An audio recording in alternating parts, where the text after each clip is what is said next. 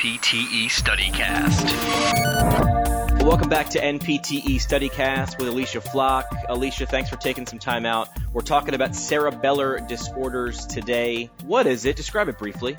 Literally anything that can limit or prevent the cerebellum from doing its job. This can be something from stroke, tumor, or degeneration within the cerebellum. Typically, there's cerebellar signs that are associated with these types of disorders that um, can be specifically tested. And what might they include? Presence of ataxia, which is lack of coordination typically seen during movement or walking. Dysmetria, which is the inability to correctly judge and place a part of your body on a target. Common way to test this is finger to nose testing. If there is cerebellar involvement, there's usually hypermetria, which means they overshoot the target and dysdiadochokinesia, which is inability to perform rapid alternating movement, which would be alternating between supination and pronation, for example, for the upper extremities, and then alternating dorsiflexion and plantar flexion for um, the lower extremities. Say that one more time. Dysdiadochokinesia. That's it. Is, I just wanted to see if you could actually yeah. say it. Like, it blows me away when people actually do it right the first time out. I have high repetition of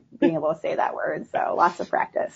All right, so now we know briefly what it is what's involved, what's in the anatomy, or what caused a cerebellar disorder? A stroke or cerebellar vascular accident in that area disrupting the function of the cerebellum. There can be a tumor or a space occupying lesion within the cerebellum, or there are types of diseases like multiple systems atrophy or genetically inherited diseases that cause degeneration of the cerebellum. Typically, the, the symptoms you'll find with the cerebellum is that they're ipsilateral, which is different than cortical involvement, which is often contralateral. So if someone has an issue with their right side of their cerebellum, the symptoms will typically be on the right side. And that's only if one portion or one side of the cerebellum is involved. There are three main areas or responsibilities of the cerebellum. Processing vestibular information, providing or contributing to coordinated movements of the limbs, and then that allows for fine motor and distal control of voluntary movement. So with the cerebellar signs I mentioned before, it's due to these uh, main functions of the cerebellum that's helping us have that fine-tuned movement that becomes disrupted, leading to those cerebellar signs. Differential diagnosis. With loss of coordination, uh, sometimes you'll see poor balance or some other disruption in the ability to move smoothly. This can be caused by vestibular issues, so problems with the vestibular system, whether it's peripheral or in the central nervous system.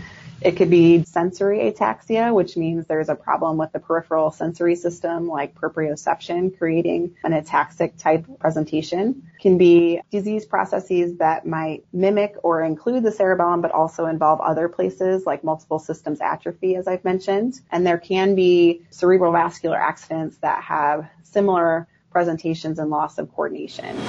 Special tests.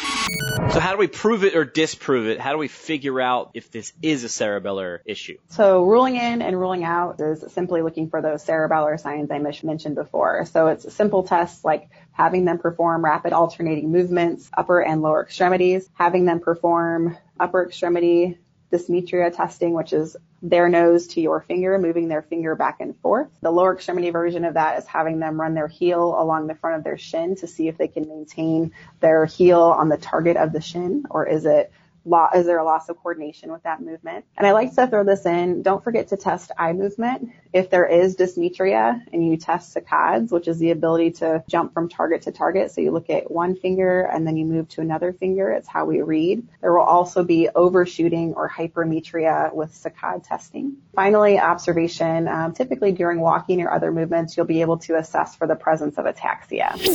Treatment example. Now, what does a physical therapist do about it? Maybe some treatment examples. Great question. So I like to think about the cerebellum as the mechanic of movement. So it's what adjusts our movements to make sure that we are as successful as possible with how we're trying to move. It's in a coordinated and a very um, precise manner. When the mechanic is broken, it is not as responsive to change as the other components of the central nervous system, like the cortex or the spinal cord. So there are a lot of compensatory strategies that need to be used, like use of assistive devices for balance, activity tolerance. If you have poor balance, you will likely self-limit your activity to avoid falls. There may be a component of endurance, so making sure that you're increasing their activity tolerance as a primary component of your intervention. And then helping work with them to keep them as safe as possible to make sure that they can move about their environment safely, usually using some sort of assistive device or some other compensatory strategies. Sounds good.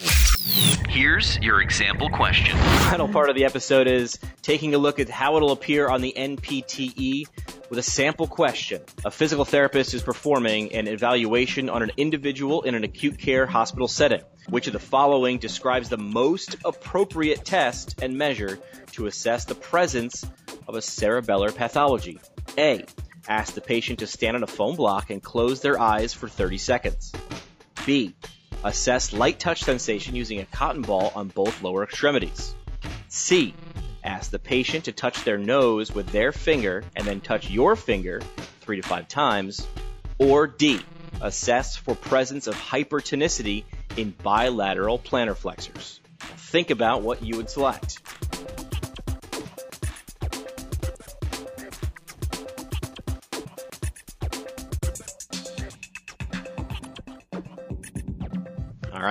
Bring Alicia back. Alicia, what's the right answer? Option C, ask the patient to touch their nose with their finger and then touch your finger three to five times. Why? Why is that the right answer? Okay, so C is the right answer because it's specifically a testing for presence of dysmetria. So you're looking to see can they reach the target successfully without over or undershooting the target. Now let's let's take a, a look at option A. Is that the wrong answer? So asking the patient to stand on a foam block and close their eyes for 30 seconds would likely be difficult for someone with cerebellar pathology, but it would be difficult for people with other symptoms or vestibular conditions as well. So it isn't specific to cerebellar dysfunction.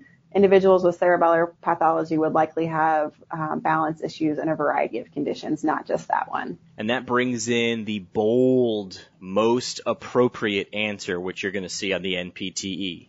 Yes, that is a tricky distractor, I think.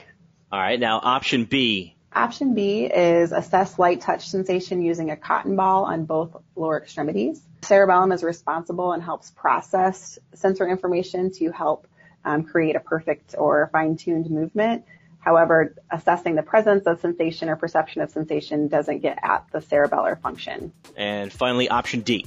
A presence of hypertonicity in bilateral plantar flexors that would give you information regarding upper motor neuron lesions and not associated with cerebellar dysfunction. Well, that's cerebellar disorders for the NPTE. Thanks, Alicia. NPTE StudyCast. Brewed by the PT Pintcast.